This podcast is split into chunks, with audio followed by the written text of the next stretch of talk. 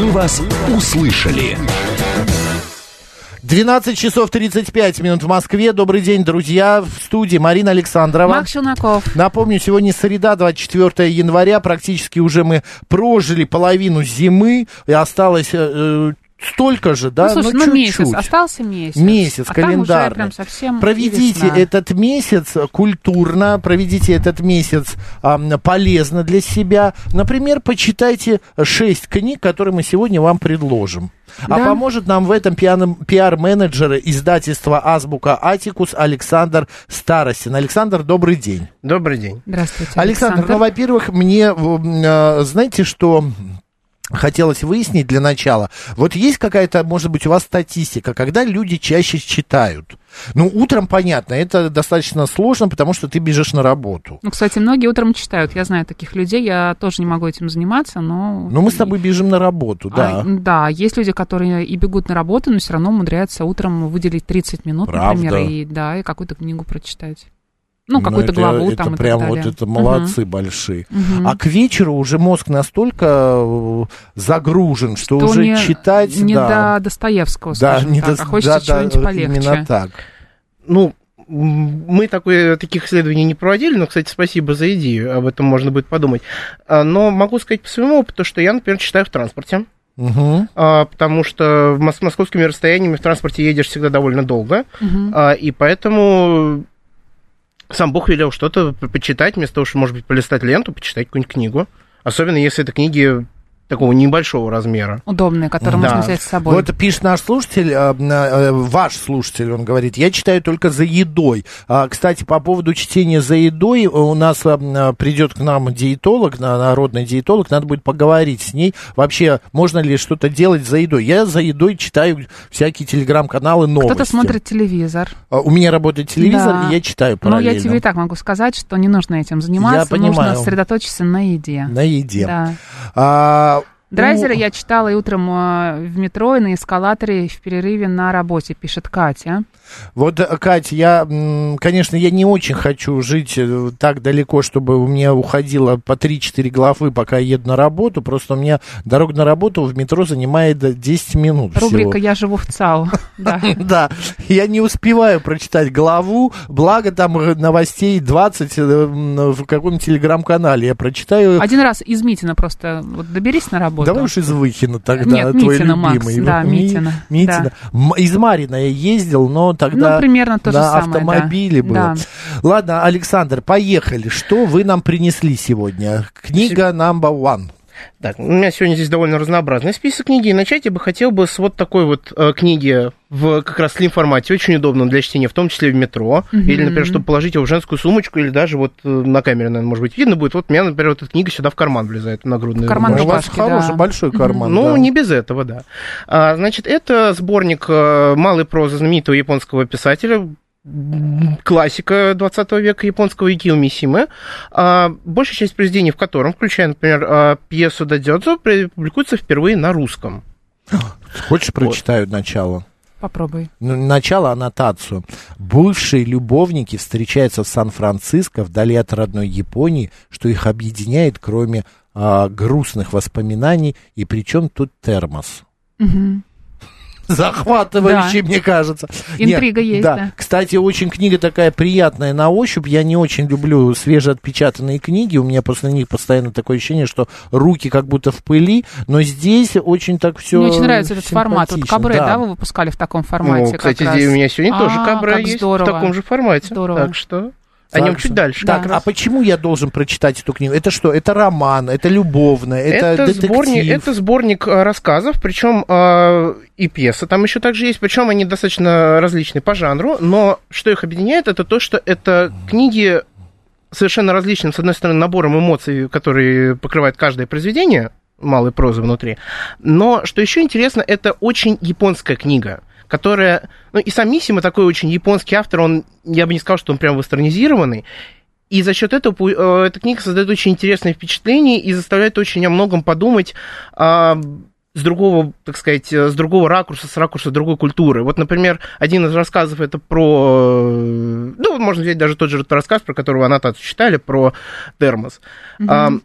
это очень интересный рассказ. Не хочу рассказать интригу, но это очень интересный рассказ о том, как жить на две семьи, скажем так. А, Вот, вот, есть- о чем речь. Ну, это не это только не это. про нас. У Это- нас год это- семьи сейчас. Ну, не без этого, но с другой стороны, на самом деле герой вполне себе семейный человек, я считаю. Поэтому тут э, как Двухсемейный. подумать, как подумать. Ну, и Ну, хотя, да, такое. е- почему нет, если счастье дарит? А скажите мне, пожалуйста, Александр, вот а, и- есть классическая русская литература, да, Мгм. есть классическая английская. У каждого свои есть а, г- черты. А, Русская это безысходность бесконечная, да, тоска, да, и так далее. Английская это что-то такое чопорное, но это моя точка зрения. Марина, что еще добавить про А английскую? Давай к японской перейдем. А вот японская, она какая? Это же не только Харуки Ну, Мураками, вот- например. Да. Я бы сказал, что японская литература, она, во-первых, очень самобытная, потому что японская культура очень сильно отличается от привычной нам европейской Но культуры это мы западной. знаем. Вот.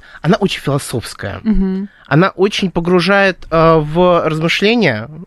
И мало того, что она погружает в размышления, как я говорил, она очень меняет оптику этих размышлений, заставляет по-другому взглянуть на привычные вопросы и привычные суде...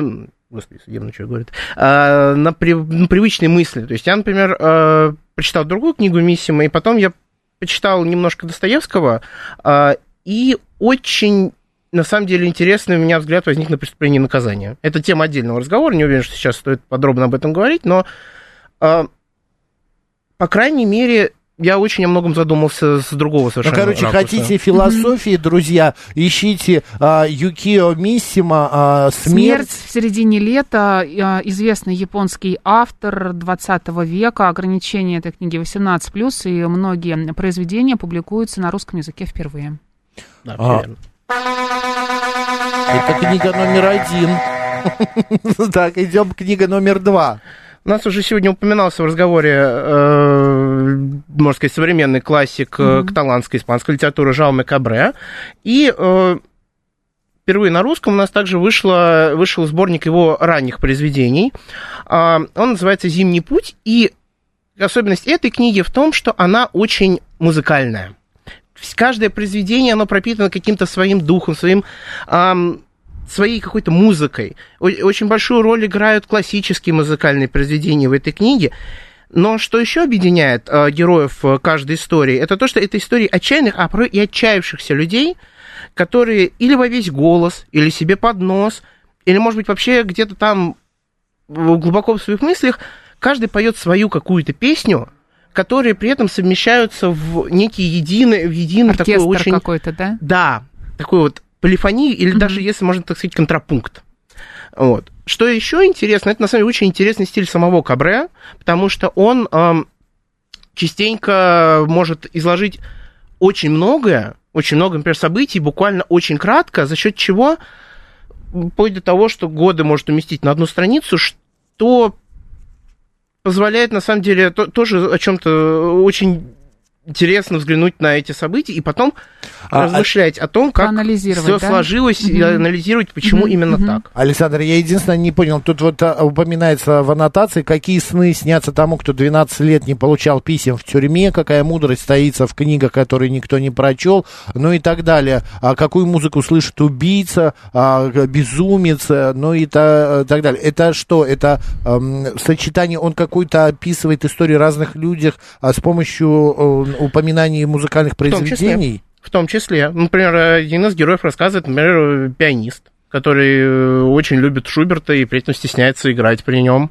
При ком? При Шуберте? при Шуберте. А, это еще есть что-то историческое. Ну, там разные, ра- разные рассказы, разные герои, поэтому...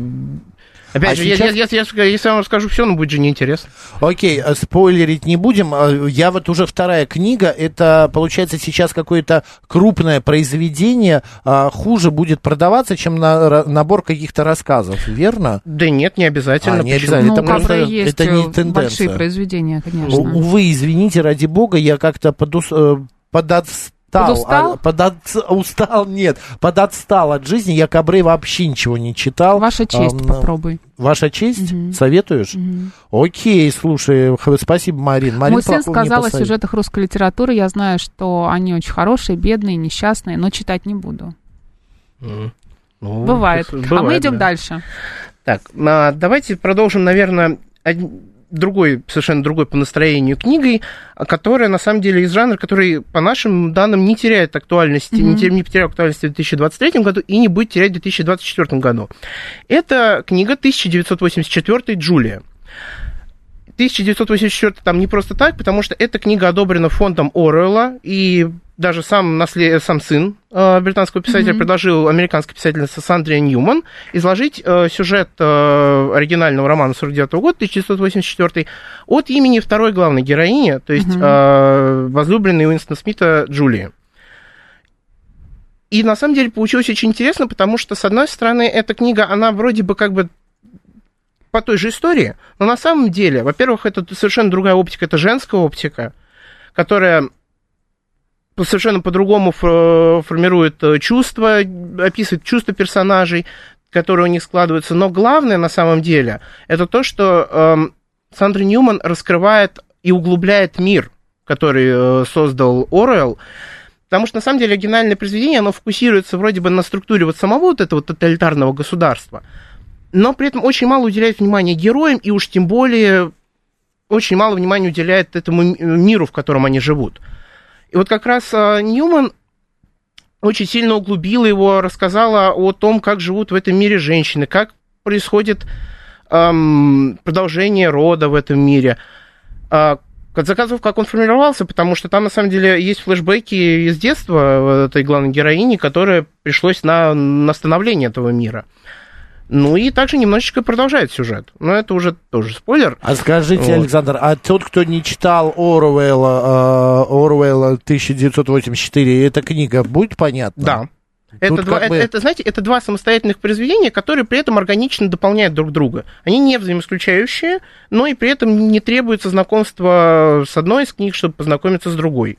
Ну, типа, это не продолжение, это отдельное произведение, которое совершенно нормально зайдет, даже если вы не читали а, то, а, где главная героиня этого произведения присутствует в том произведении. Ну, да, потому что это одна и та же история, просто с двух разных ракурсов. Угу. Но это при этом более глубокая и более м- приземленная, что ли. Вы знаете, мне сейчас пришла mm. в голову мысль, что mm такие, а, а, таких историй можно сделать миллион а, взять того же, не знаю, Шекспира и написать произведение а, от лица другого какого-нибудь героя. А... Там, взять какие-то другие произведения и тоже их э, подать от лица, ну, как бы не повествователя, а героя, который там э, присутствует или не присутствует, а вообще за кадром. Теоретически, да, практически далеко не всегда, во-первых, в этом есть необходимость художественная, а во-вторых, э, далеко, мне кажется, не каждый автор сможет так бережно и при этом так, с другой стороны, вольно обратиться с первоисточником, угу. расширив и углубив его. То есть сделав не, про, не просто рассказав историю, ту же, ту же самую, но с другого ракурса, но и добавив ряд деталей или развив ряд ниточек, которые автор заложил исходно. Поэтому я бы сказал, что это не так просто, как э, можно предположить. А вы, вот работая в издательстве, крупном издательстве, э, скажите, насколько вообще сегодня востребованный такой жанр, как продолжение?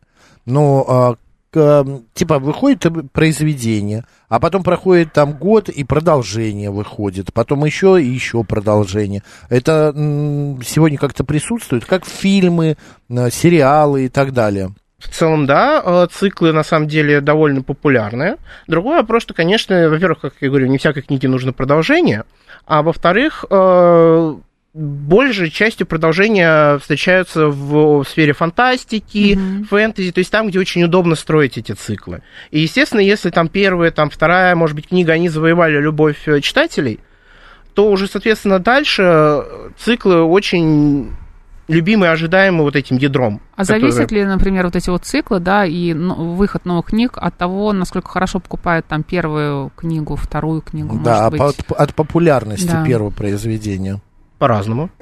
Потому что иногда, например, э, может сначала вроде бы первая, там, вторая, даже книга, они могут не очень зайти, угу. а потом интерес постепенно будет разгоняться со временем. Потому что иногда книги, они как вино, им нужно настояться немного, чтобы, угу. так сказать, пойти дальше.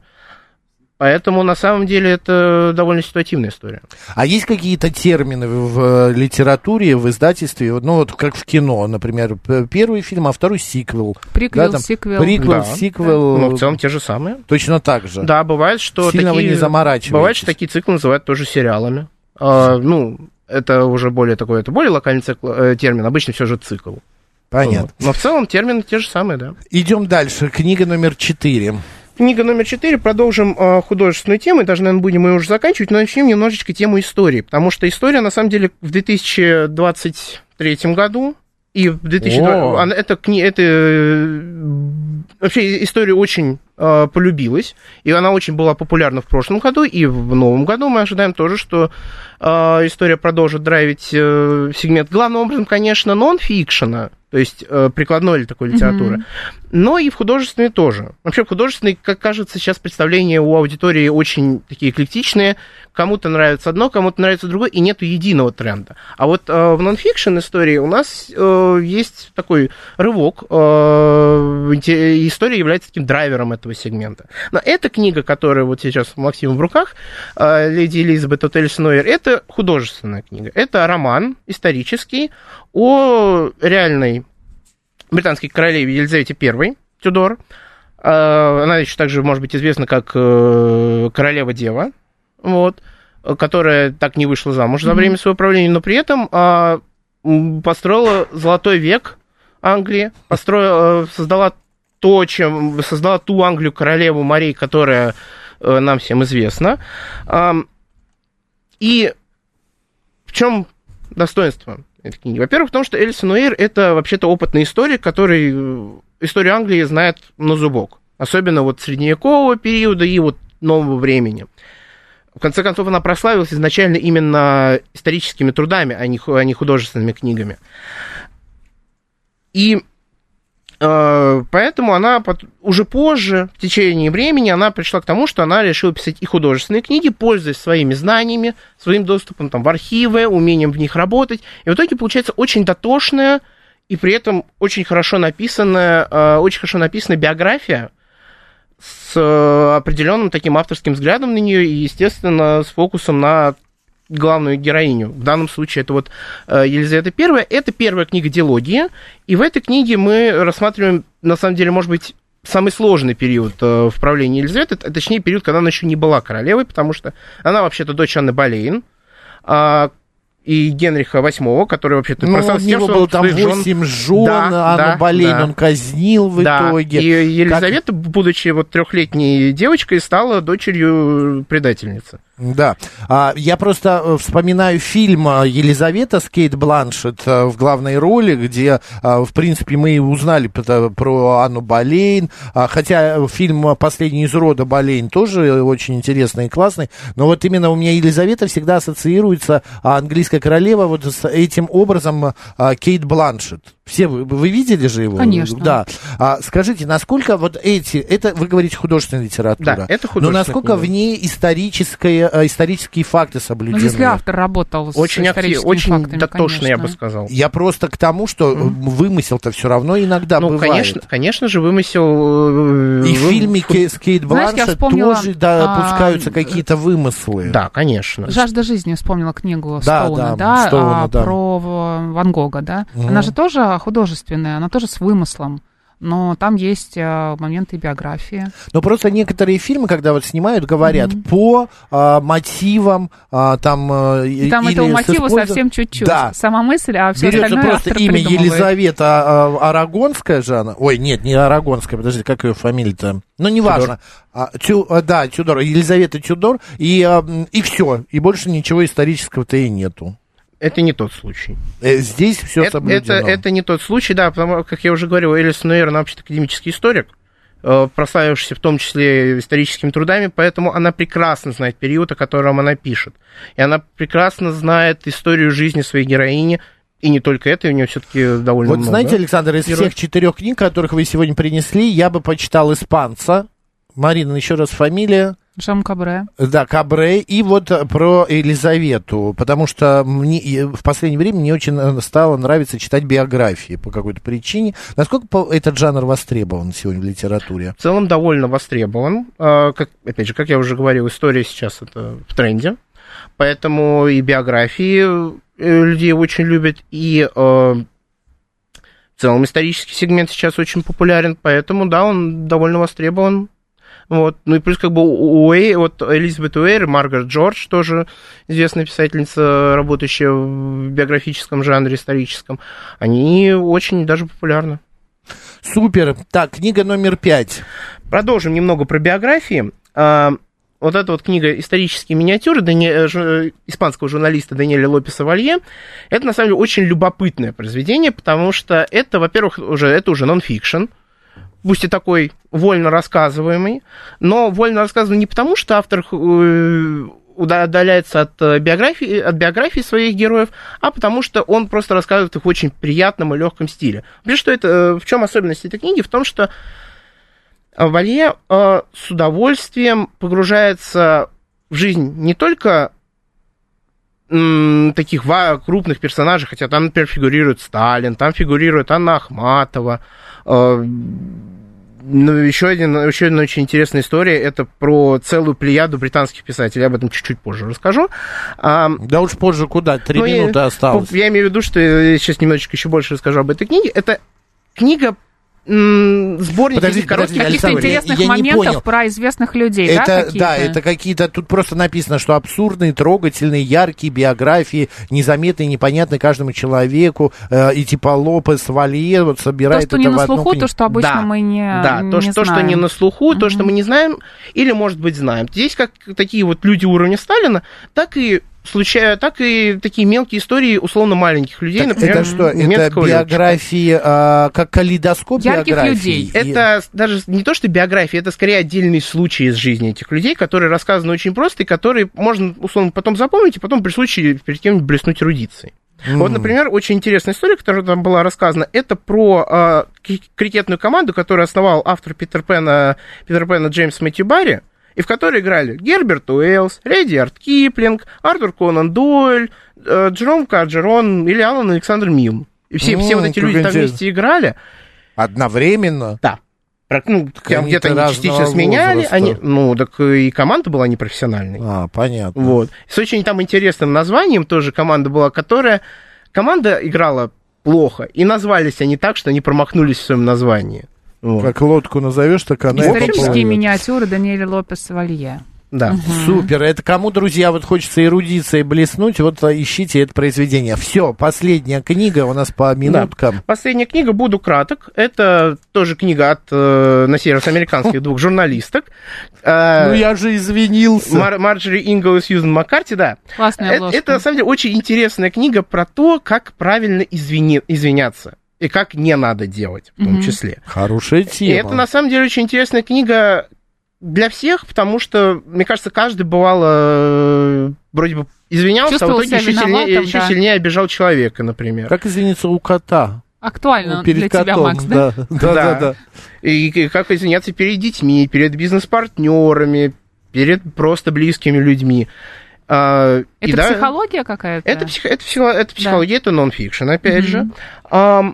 То есть прикладная литература. И я бы даже себе бы в качестве настольной такой книги, одной из э, настольной книги для специалистов по э, public relations, то есть по связям с общественностью, я бы ее себе бы положил бы на стол, и я так и сделаю на самом деле. Книга для общения такая Да. получается. Ну, Да. я же извинился. Для познания Да. э, своего мира вокруг. А, Александр, спасибо огромное за этот экскурс в мир литературы. На а, февраль у нас есть теперь что почитать. Марин, перечисли все. Я же не успею. Но Да я же извинился. Маджори Ингал, Сьюзен Маккартни. Следующая книга Non-fiction это исторические миниатюры. А, Леди Элизабет, а, фи- а, книга Джулия, Сандра Ньюман, а, Юкио Мисима «Смерть в середине лета» и Жама Кабре «Зимний путь». Друзья, ищите эти произведения от издательства Азбука Атикус в магазинах, в интернете. Александр Старостин, э, пиар-менеджер издательства Азбука Атикус, был сегодня у нас в гостях. Александр, спасибо, ждем через месяц. Марина спасибо. Александрова. Оставайтесь, радио говорит Москва.